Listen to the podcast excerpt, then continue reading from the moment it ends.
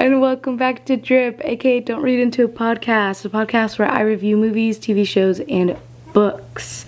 I'm your host, Noelia, and this week I am very excited. We're going back to normal. I don't know if you guys have listened to the other episodes, but past two episodes have been a little bit different because for episode three, I only reviewed a movie and a book, and for episode four, I reviewed an entire TV series with my brother Diego. But this week we're going back to normal. We're doing a movie, a TV show, and a book. Also, if the audio sounds a little bit different, it's because I'm finally using a mic. Before I had only been using my phone, but I do have a camera mic. The thing is with a camera mic is that you have to use a camera while you're recording. So right now I'm filming as I talk and I might put it on the Instagram maybe like a couple of clips, but the reason I avoided this is because I seriously don't like what I look like on camera. So, yeah, but if I go through this and I like some clips, I might just take them out and put them on the Instagram or put the whole thing maybe even on Instagram TV, Instagram, whatever that's called, the long form. Yeah, okay. I'm also not going to be looking at the camera because my camera because my computer is right in front of me and I have a script. So, and also I have like research I want to read, quotes, you know, I do the whole thing. So, will I be looking at the camera that much? Probably not. So, if that bothers you, maybe I won't put it on Instagram. I don't know, we'll see. Okay. So, this week's theme is a deep dive into unhealthy relationships on the screen and on the page. The episode name, as you can tell, is Toxic Relationships and Entertainment. And the description I kind of put was that I was going to be diving into the film Black Bear, Normal People, and the book Daisy Jones and the Six. So basically, I'm just going into the different glimpses of toxic relationships and how the portrayals take a different take from the long held tradition of romanticizing unhealthy relationships. I am really passionate about this. I think one of my least favorite things to see on TV, I have a lot of them, but something I really don't like to see is unhealthy relationships romanticized in any sort of capacity. I think even though I joke around about loving Twilight and the Vampire Diaries and stuff, I most definitely do not condone any of those relationships. I think obviously it's a little bit layered because there are vampires in those stories. but I don't think that those are in any way, shape, or form good representations of what a healthy relationship is. So I think it's really important to talk about this, and I don't see a lot of critics even ever talking about how unhealthy relationships really should stop being portrayed as something that's like something that you want. So yeah. Okay, so the film I'm talking about is, as I said, Black Bear. This came out very recently. In fact, two days before my birthday on December 4th. My birthday's on December 6th, not on December 4th. I don't know if that was clear or not. So my mom just fucked in. I'm gonna have to cut that out. This is the first film that I've reviewed from 2020. I actually am kind of sad because I haven't seen that many films from 2020 and like it's really embarrassing to say but one of the films that I've watched from 2020 is like The Kissing Booth 2. Like that is so embarrassing, you know? But I think it's obviously because of the pandemic. I can't go to the movies as much, which is a total bummer. But this movie is available for rent and obviously buying, but I don't know who would buy a movie. It's like a I'm gonna be honest with you, if it's not your favorite movie of all time and you're not gonna watch it at least once a month, or like once every couple of months, few months, you should not be buying a movie. I don't care if you're rich. That it's like the the energy of that is wrong to me. Anyway, basically, it, you can rent it on Amazon. I think it's like $5.99 to rent, so six dollars, which is kind of hefty for renting a movie, but it's brand new, so I kind of get it.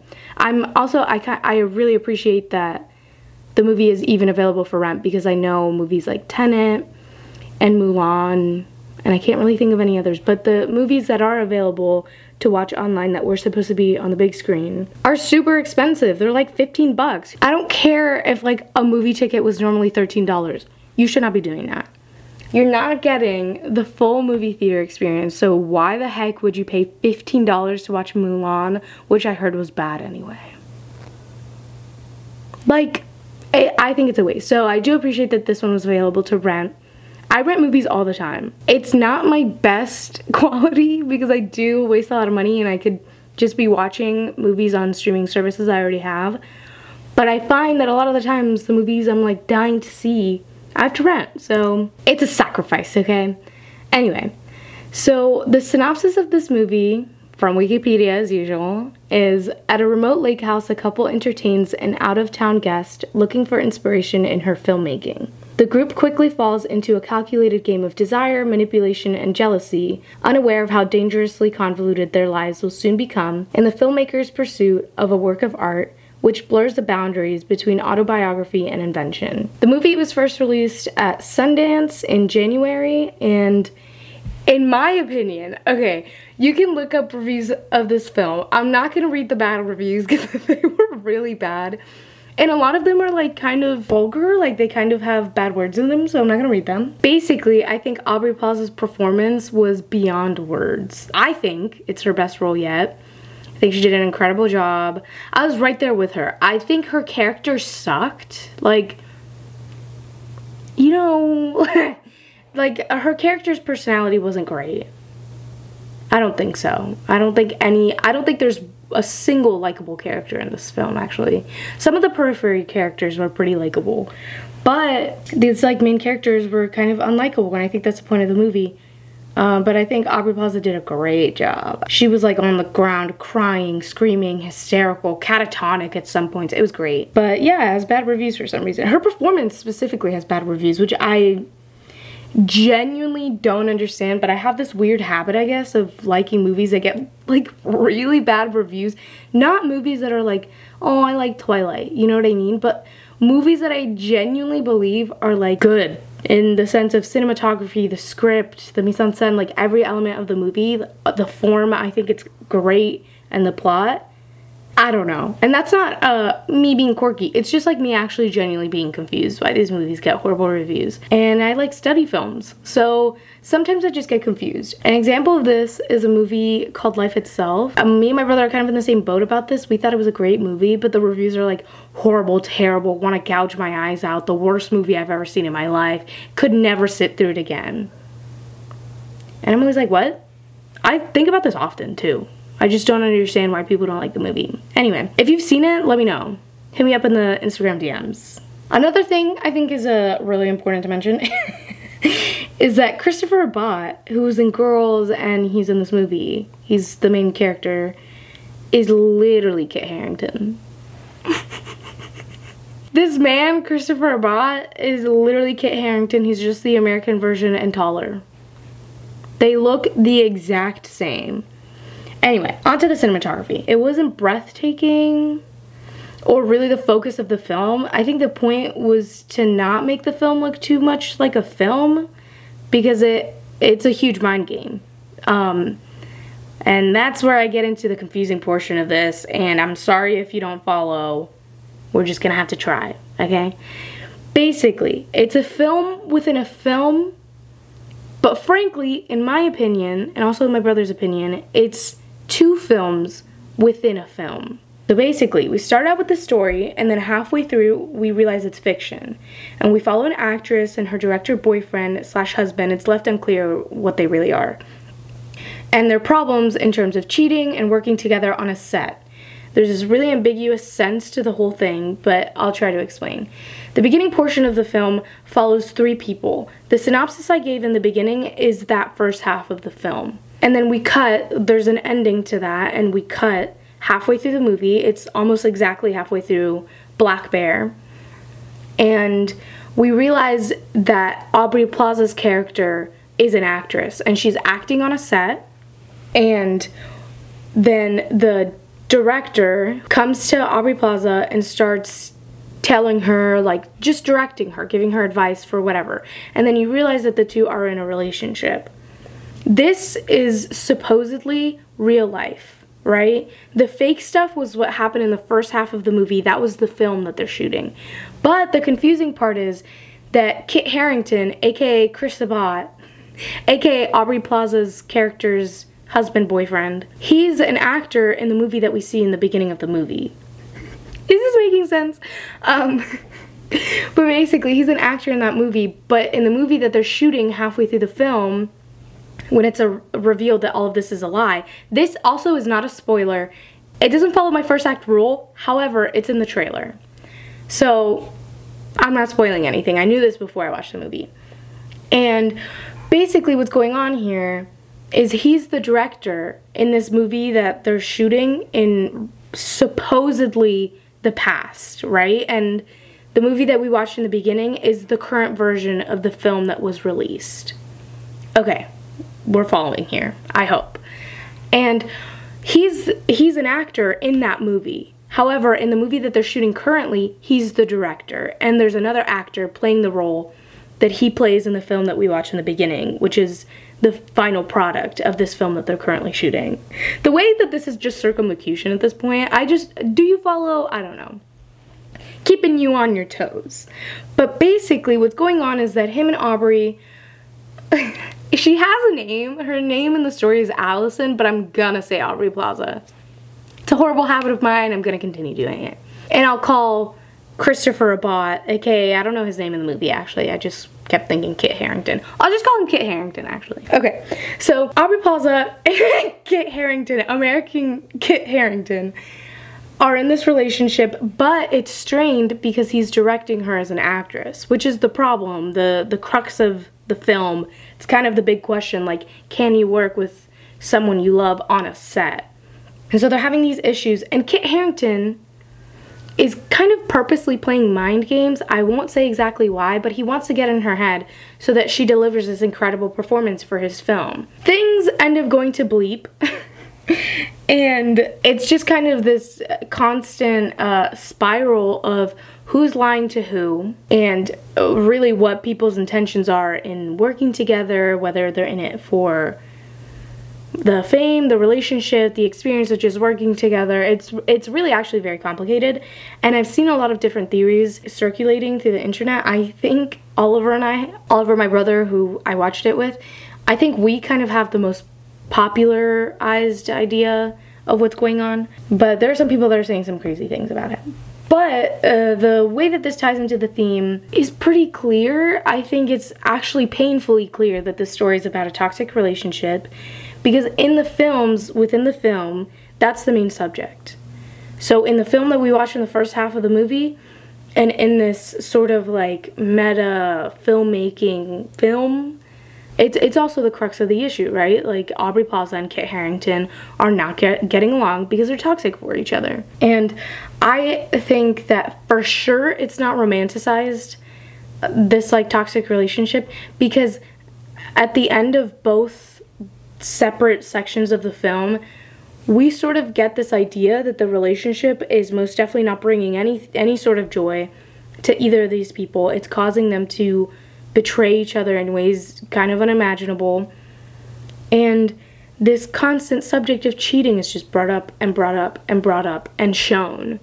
So I, I think obviously it's straying away from that Hollywood romanticized the Vampire Diaries idea that toxic relationships are the best and that they're the most fruitful because they're the most exciting, whatever. Whatever have you, that horrible mentality that toxic relationships are the goal, this is definitely not showing that, let me just tell you.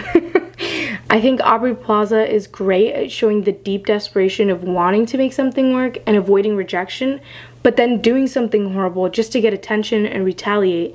And there's this self-sabotage element to every single person in the film that is sort of presenting this toxic relationship mentality. And it's a it's a bad cycle. It inspires her, but at the end of the day, that inspiration is the only fruitful thing that she got from that relationship, which is something, but it's definitely not enough to stay with someone. I think I'm not going to reveal, you know, exactly what happens at the end of the movie, but it is an ambiguous ending. You're not exactly sure if they remain together or not. But in my idealized world, I don't think they end up together. I think they're way too toxic for each other. They honestly don't love each other. The things that they do to each other, the things that they say to each other, that's not love. That's infatuation. That's just getting way too ahead of yourself in a relationship that just doesn't make sense. And yeah. So that is what I think the theme of this like toxic relationships and straying away from them has to do with the film. Moving on. Uh, I'm not gonna read reviews, I already said I wouldn't, because I think there are bad reviews for this movie, and it just came out, so you can't really tell exactly how people feel, because it's also not that accessible to people, since you still have to rent it, so I don't think the reviews are there yet. In my opinion, I don't think they're there yet. I, and it, I know that sounds like, oh, I don't see what I want to hear. Meow. It's not that. It, I think it's more like I don't see any review that I think is fair just yet. Uh, completely fair. You know, a lot of reviews are like, I hate Aubrey Plaza. She's the worst. She ruins everything I watch. What kind of what kind of review is that? I really think that's so cheap. Moving on. TV series. Caroline Morris. This one is for you. I have been recommended to watch this by two people, which is technically 20% of my audience. so, I'm doing it. Basically, I'm reviewing normal people. I watched this over the summer, maybe even before over the summer, but I did do a, a review on it for The Tower if you guys want to check it out. The title of it is Normal People, colon, a portrayal of modern intimacy. It took everything in me just now to say that. I don't know why that was so hard to say. but anyway, if you guys want to check out that review, I did do that and it's one of my favorite articles I've ever written for the tower. So I thought it was like a good thing to bring up on the podcast. And once again, I'm going to read the Wikipedia description of it. Okay. the series follows Marianne and Connell through their time at secondary school in County Sligo. I don't know. I don't know how to pronounce that. Sligo? Sligo. Sligo? Okay, mm, that's embarrassing. Okay, I'm just gonna restart and not say any locations. The series follows Marianne and Connell through their time at secondary school in Ireland on the Atlantic coast, and later as undergraduates at Trinity College Dublin. The focus is mainly Connell's and Marianne's complex relationship. Among her peers at secondary school, Marianne is regarded as an oddball, though she regrets having any care for social standing. Despite her academic achievements, her home life is complicated by her dismissive mother. My Siri just went off. Okay, I'll come back to it. Okay, okay. Let me just turn it off real quick. Okay. Wait, why is it still going? Okay. Despite her academic achievements, her home life is complicated by her dismissive mother, Denise, and her resentful brother, Alan. Her father is deceased and is later revealed to have been a domestic abuser, though her family avoids mentioning him. Connell is an athletic, high achieving student living with his single mother, Lorraine, who is employed by Denise as a cleaner. He's popular in school, though he is diminished by remaining silent while Marianne is constantly bullied. This creates complexity as their relationship develops. So basically, from that description, what you need to know Marianne, rich. Connell, not as rich. what else? Marianne is kind of a pain in the butt, but I think Connell is also the worst. Uh, Caroline, Caroline Morris. I know you're listening. I am so sorry if we don't have the same opinions on this TV show because you really, really wanted me to review it, but I don't want to let you down. I do love this TV show, but I don't like any of the characters. I'm so sorry. I'm literally so sorry. But I it's the weirdest thing with me because I I genuinely enjoyed the show so much. I remember telling my brother right after I finished it, being like, I need to watch a TV show that is exactly this again. I don't know, I liked it so much. I had like, I wouldn't say I had a fun time watching it, but I had this like deep rooted investment in the TV show but weirdly enough, I don't like any of the main characters. I think I'll get to that. I'll get to that. But I'll talk about the cinematography right now. It's beautiful. It's this blue and light color palette and it looks like what I thought Ireland would look like. I know I'm not saying anything right now, but I thought the cinematography was great. I think for a TV show, for a Hulu TV show, for whatever. It, it, was just really good. I think a lot of the times I'm kind of a hater towards a lot of TV shows. I watch more movies than I watch TV. I've always done that. I've always been like that. I know a lot of people are the opposite, but I've always just watched way more movies like in the span of a week than I have of TV.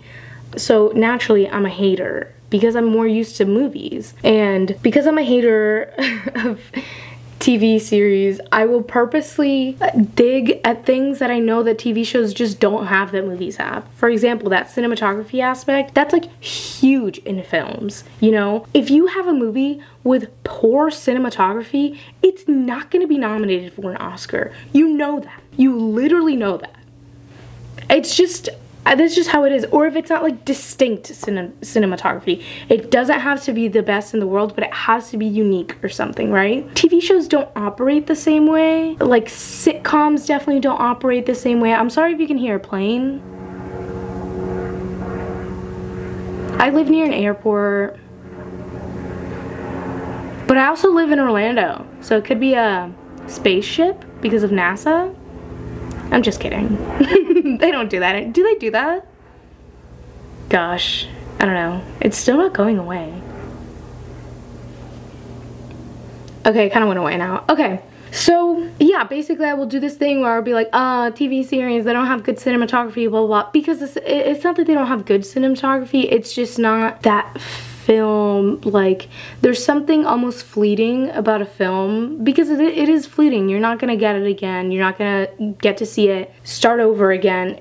If it's a series maybe you'll get like the plot again. But with a lot of movies I love that feeling that it's just never gonna happen again oh gosh. But that, i think that's another reason the cinematography is so important other than the fact that it's a staple of the industry and employs a lot of people. Okay so my camera stopped but i'm back. Basically i will often say that tv shows have bad cinematography because obviously that's not what tv shows focus on at least not the same way that films focus on it.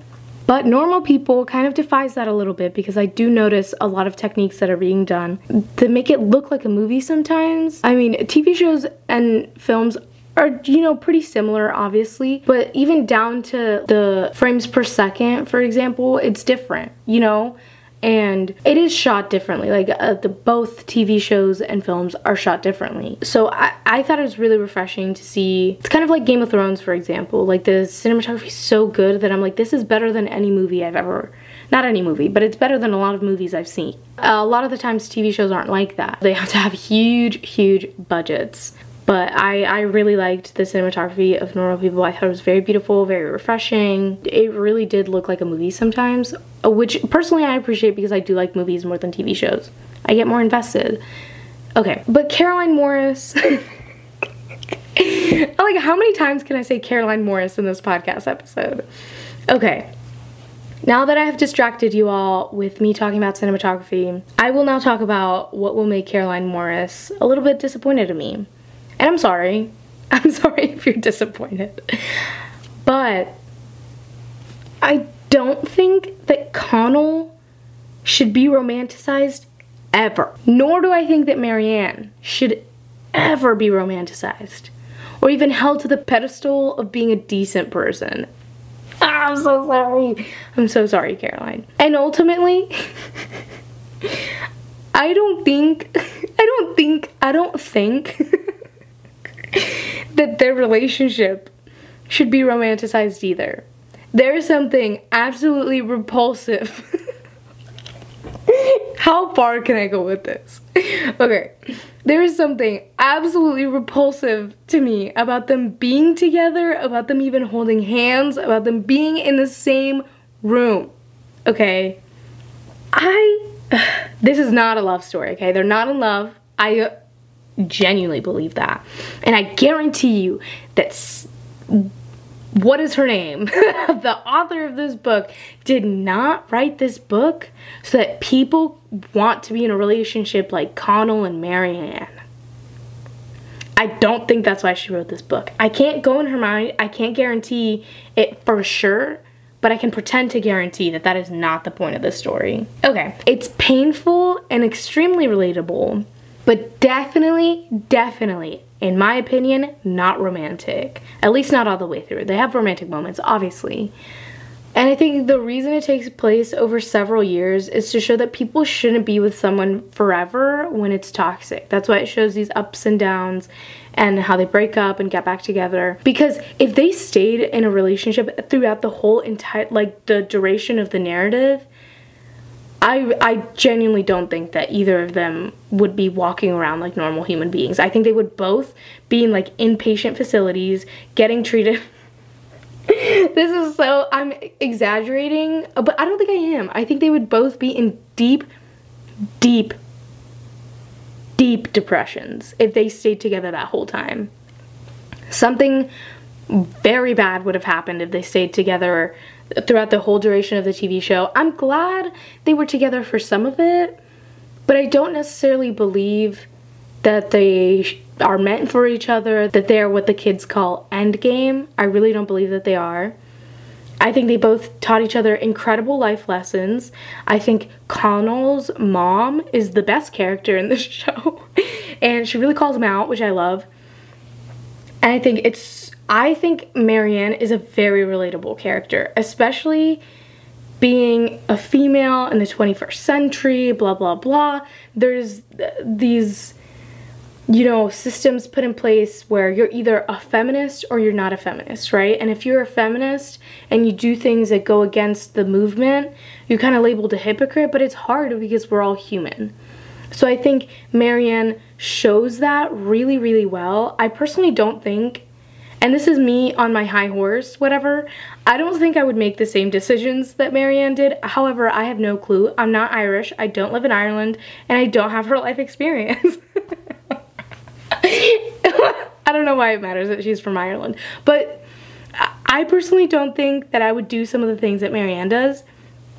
Again, me on my high horse. I don't know. Somebody put me in the situation, I'll see. But I do think, and I do, I do like the story so much, and I think it's because it shows that Marianne and Connell might be what you think is a perfect relationship because they're both beautiful, like literally beautiful human beings. And they're smart and they get each other, but they should not be together. And that's fine. That happens all the time. That happens with people in real life and in fiction all of the time. In fact, the book that I'm going to talk about, two people are like, they seem perfect for each other, but you know that if they were together, it would be horrid. They would hate their lives. and it doesn't matter. You you can like the same books as someone and the same TV shows as someone and it can be so easy to talk to them and you still should not be in a relationship. That's what friendship is for. um or just like being pen pals. Like maybe you shouldn't hang out with each other every day. That's just my opinion. But I I I do really like the show. Oh, I realized I didn't even rate um, Black Bear. I think out of five, I would give Black Bear a three and a half. Don't ask me why. I just, that's how I felt. I think for me, it's pretty hard to watch things about toxic relationships. It frustrates me. It frustrates me, it gets in my head. But I like the narrative structure of Black Bear enough where I don't think it's a three, but I definitely don't think it's four. So I would say three and a half. As for normal people, I would give it a four and a half. I love this TV show. Even though I just spent like six minutes talking about how much I don't like the characters, I truly enjoyed this show. And I think that goes to show the author, what is her name? Sally Rooney? Let's see, normal people book. Yeah, Sally Rooney, my mind. Okay. I think Sally Rooney did a great job with this book. The plot might not be per se original, right? There's so many stories about people that meet in high school, break up, get back together, go to the same college, blah, blah, blah. But I think Sally Rooney is using the plot as a vehicle to drive the themes of the story. Because uh, there's so much especially in the book. I haven't read it but i have seen a lot of reviews because i really want to read it. But i've seen a lot of reviews talking about how it's like at the end of the day this marxist sort of story. I'm not going to go on about communism okay? I won't. But because i could girl. I could go on about communism but i'm not going to. But basically the story I think the this like love story is a vehicle for portraying this sort of discussion about wealth and what what affordances, if you will, wealth gives you and the sort of things you lose regardless of how much money you make and the sort of things you lose and gain being below the poverty line or something. Even though I really don't think Connell is below the poverty line but it's a working class story in my opinion. And I think this like idea of college is really really important in the story and it shows how some people in college, you know, come into their own whatever. But a lot of the times there's this element of wealth. When you go to college and you completely change who you are and you become this intellectual academic, whatever. But there's this element of wealth to that. There's this element of, you know, being rich. And Marianne is the epitome of that, right? Where she goes to college, glows up, if you will, becomes this academic, she's always been an academic, but she becomes very, very academia, obsessed with poetry, wears tights, um, which I just think goes hand, hand in hand. And Connell was just trying to get an education. You know, he's literally just glad to be there. He's glad to be getting an education in English and that's another thing. I love English majors. A lot of my friends are English majors and shout out. and I think Connell has this way of thinking about the world that is so different from Marianne. And I don't think that necessarily makes it impossible for them to be in a relationship, but it's not until they get over their images of the world that they can ever, and I mean ever, even think about having a relationship together. Because they come from the same town, but completely opposite spheres of intellect and perspectives that are so polar opposites, it's unbelievable.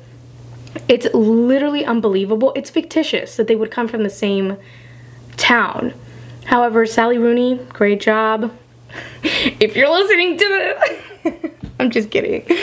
Um, but I, I do think she did a great job of creating the story that is captivating for young people because love stories in college and high school, they're fascinating, especially those ones that are impossible because one of them is ashamed of the other and it's secretive and mysterious.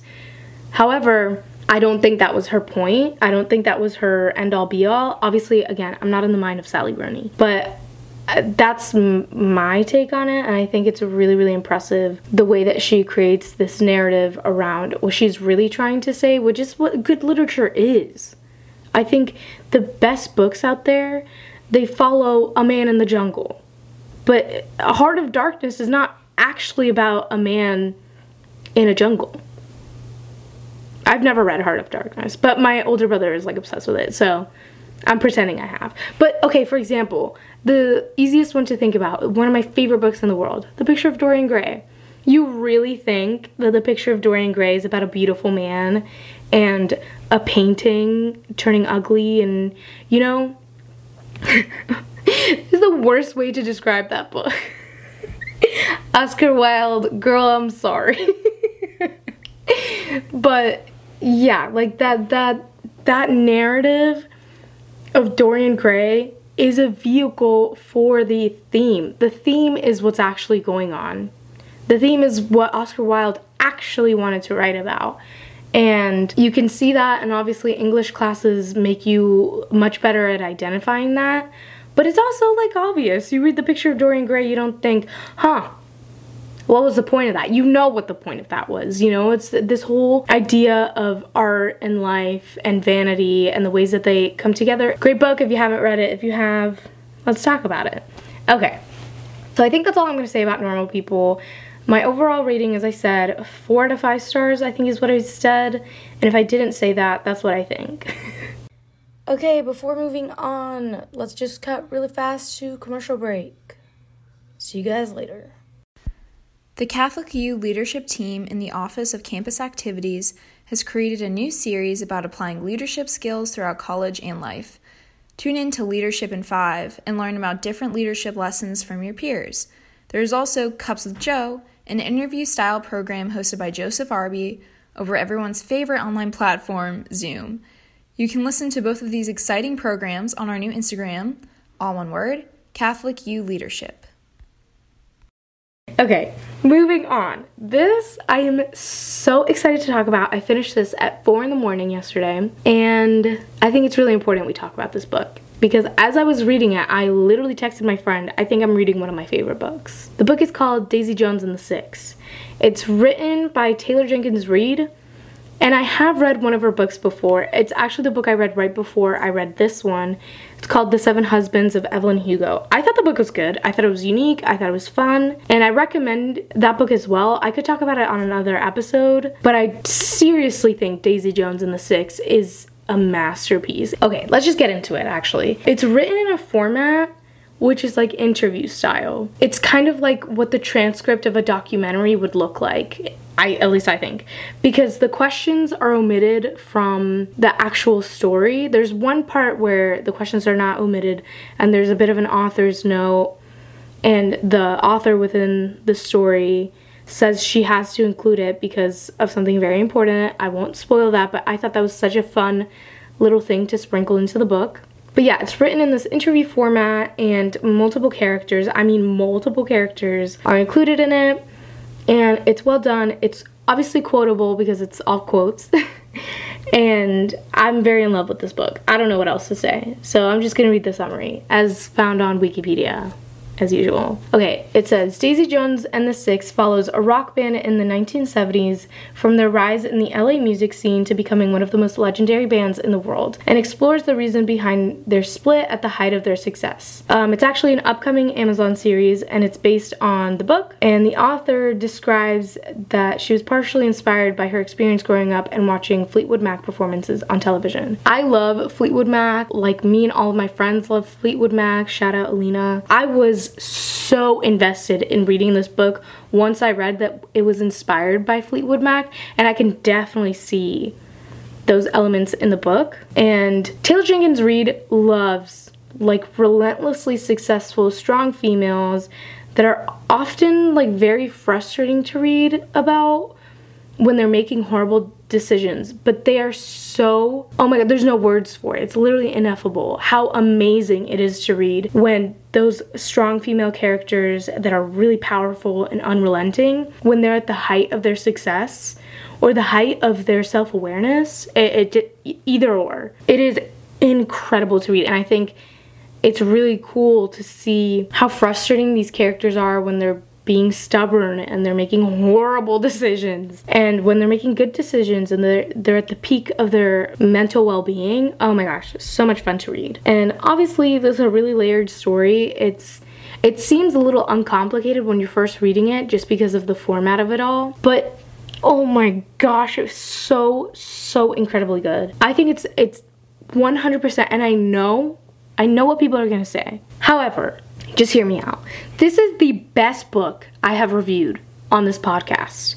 If you are going to read one of the books that I recommend on this podcast, please start with this book. It, it's top five best books I've ever read in my life, and I finished it probably like seven hours ago. It is legendary. I have never read anything like it. It's beautiful. I could go on about it forever, but I've never read a book in this format before. I know that there are a lot of books out there in this format. However, this was well crafted. You could tell this woman did all the research in the world because it, it takes place in the 70s. Like, it, oh my gosh, I love this book so much. And please, please, please read it. Text me. Please, you 10 lis- listeners, you please read it. If you need to borrow it, just text me or DM me and I will mail it to you or drop it off at your doorstep. This book is so good. Oh my gosh. But okay. So let me just get into the theme and how it relates to toxic relationships. Um, I'm sure you can already tell because it's inspired by Fleetwood Mac, but I'm still just gonna go into it. The story follows this band, six people. The lead, his name is Billy right? He's kind of like a bleep hole just because he thinks that he's in charge of everything. And he's a good guy though. He has a wife, her name is Camila, and he wrote a, a song about her called Senora, which I think is so. I really despise Shawn Mendes and Camila Cabello. Why did I say it like that? I really despise Shawn Mendes and Camila Cabello. And I despise their relationship. I despise that they licked each other's faces on the internet. Oh, oh it makes me so uncomfortable. So that was the only part of the book that I didn't like, that her name was Camila and that he wrote a song about her called Senora. Anyway, you know, the band starts to rise in fame, whatever. They're like mediocre. at this point. And they finally go on tour. It's their first album, it's their first tour, whatever. Billy kind of falls off the wagon, starts doing a lot of drugs because they're rock stars, you know, they're a rock band. And not that it's an excuse, but an explanation. And he his wife is pregnant, ends up calling him mid tour, I think it was mid tour, or right before he left for tour. His wife found out she was pregnant and told him, and he freaked out, and that's why he started doing drugs because he had a bad dad. And his brother is also in the band. His name is Graham. And th- th- I think it's really interesting that they're brothers. There are uh, two other brothers in the band.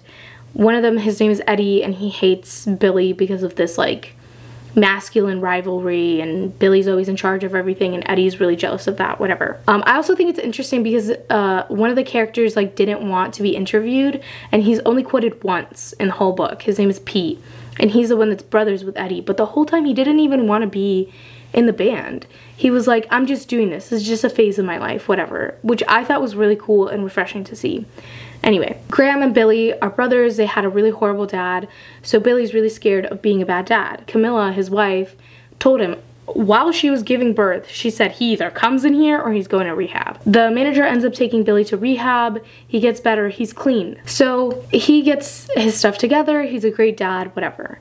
Then at the same time that they're like kind of reaching their peak, there's an up and coming artist. Her name is Daisy Jones and she's really really a drug addict like i it was hard to read I the whole time I was like if somebody wants to get a kid to get it in their head to never do drugs, they should read this book because drugs like ruined her whatever. So Daisy Jones is rising in prominence. She signs with the same record label as The Six and she doesn't even know them that well because they're not like that famous, but they're kind of like rising, right? Daisy Jones uh, really just wants to write her own music, whatever the record label isn't letting her because she's so new and she has a lot of ego. She thinks her the songs she writes are so great, but they're not that great. And it's not that they're not that great, it's just that they're not polished, they're not done. She's never been formally trained as an artist or as a songwriter.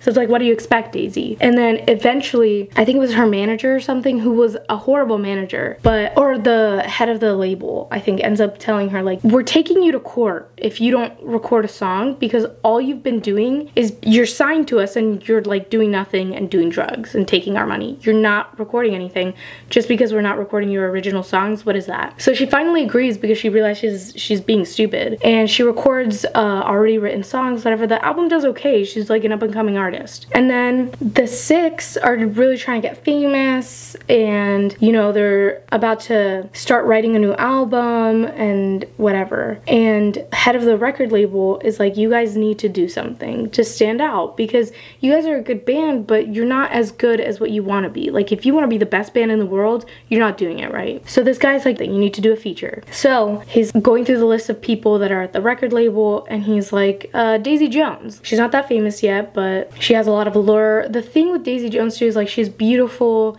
very good looking girl, you know, very mysterious and sensual. Seriously doesn't care what people think about her. so Billy's like totally not on board, but he has no choice because his manager is telling him to do it the head of the label is telling him to do it. Everyone is basically like, why can't we just do this? The whole band except Billy is like on board. So they end up doing it. He hates Daisy. They meet each other, hates her, hates her guts. But they're literally the same person. The reason he doesn't like her, a big reason, is because she does a lot of drugs. And they end up writing an album together and they go on tour and they're meant to be like in this fictitious world the best band in the world basically. They break charts and the album eh, they just do a really good job and everyone's obsessed with daisy and billy but billy's married. And the world thinks that they're secretly in love but then this rolling stone article comes out revealing that they hate each other and the whole theme of it and the theme of this podcast is toxic relationships right? I think this book talks about toxic relationships beyond billy and daisy because Graham ends up falling in love with another girl in the band. Her name is Karen. And that whole thing is so complicated, so toxic. and there's also this like, I'm really big on like healthy friendships and healthy relationships going beyond just romantic relationships. And some of the friendships are really toxic. Uh, obviously, the romantic relationships are toxic. And people's relationships with themselves and drugs and their health super toxic, like peak toxic. and it completely shows the adverse effects of unstable childhoods and like bad parenting and the deep rooted desire to be successful, how that can either ruin a person or just make them really mean. And yeah, so it's a book about music, so obviously there are lyrics sprinkled in, and I think that's one of the best parts of the book. At the end of the book, there's like a ton of pages of every song that was mentioned and the full lyrics to those like fictional songs, which again is just like really impressive that Taylor Jenkins Reid not only wrote a book but wrote like 15 songs for the book. It's crazy. That's like a full album. It's really impressive. It's cinematic. So I'm excited for the, for the TV show and I'll definitely review it on the podcast and maybe even do a whole episode of like the book versus the show. But ultimately, I think what the book shows is that these toxic relationships are never ever sustainable. And I, I love that the book shows that. Toxic relationships in the book don't last. No matter who you think is cute together because they have these great moments together, it doesn't matter. They don't end up together because it doesn't make sense, you know? Although the ending is pretty it's left pretty open to interpretation, but I'm not gonna say how. I think it's a really good ending. I think it's one of the best endings. I think it's it's frustrating sometimes that these people are, you know, so addicted to hurting themselves, whether it be through friendships, romantic relationships, or drugs. But at the end of the day, like that's what a toxic relationship is. It's like you can't rationalize it. And I really like that. I think it's think it's worth the read. And yeah, if I was to rate it, I would say 5 out of 5. It was so good. And yeah. Also, very quickly, I'm sorry if the audio sounds different. I'm recording this on my phone because I'm editing and I don't feel like taking my camera out. But basically, right now, I'm just going to read some quotes that I really like from the book that I didn't mention in the episode. And I feel like it would kind of do a disservice to the book if I didn't quote some of the things that were said because it's so good. Okay, first one. Uh, Camila, Billy's wife, said this to Karen when, when she was giving her advice. Okay, she said, If you come to me and ask me for advice and then you don't take my advice and it blows up in your face exactly like I told you it would, what do you expect me to say? This is her kind of rationalizing why she would say, I told you so after somebody messed up. And I really relate to this. I understand when people don't take my advice, but that's kind of what something I do sometimes. And maybe I won't say I told you so, but I will definitely think it because if I give you advice and I take energy out of my day to give you advice and you don't take it and you don't expect me to bring that up again so that next time I give you advice, you kind of think a little bit. I don't know. That's on you, not on me. Okay, next one. So Daisy said this one, kind of talking about Billy and that whole situation. She said, Did Billy's actions warrant a song? Probably not. I mean, no, they didn't, but that's the thing. Art doesn't owe anything to anyone. Songs are about how it felt, not the facts. Self expression is about what it feels like to live, not whether you had the right to claim any emotion at any time. Did I have the right to be mad at him? Did he do anything wrong? Who cares? Who cares? I hurt, so I wrote about it. Okay, so this is the last one, and this is directly kind of talking about toxic relationships and how it affects everyone involved. Okay, so Billy said this in reference to his wife. He said, I'd hurt Camila. God knows I had, but loving someone isn't perfection and good times and laughing and making love. Love is forgiveness and patience and faith, and every once in a while, it's a gut punch. That's why it's a dangerous thing when you go loving the wrong person, when you love somebody who doesn't deserve it. You have to be with someone that deserves your faith and you have to be deserving of someone else's. It's sacred. So basically, I think that totally has to do with the theme and just the overall book because he's sort of saying, like, obviously it's inevitable that you're going to hurt each other. Like, you're going to be around each other all the time and people make mistakes. We're human, right?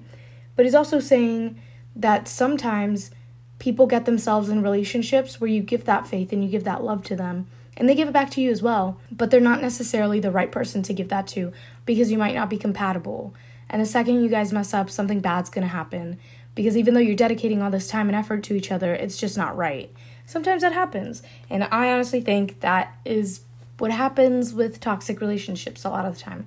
People don't make sense together, whether it's like friendships or not, they just don't make sense together and then all of a sudden when things are you know going down and the relationship is ending you're fighting so hard for something that's ultimately hurting you i don't know that's just my opinion but i really wanted to share those quotes and yeah Okay, so that is it for this episode. Thank you guys so much.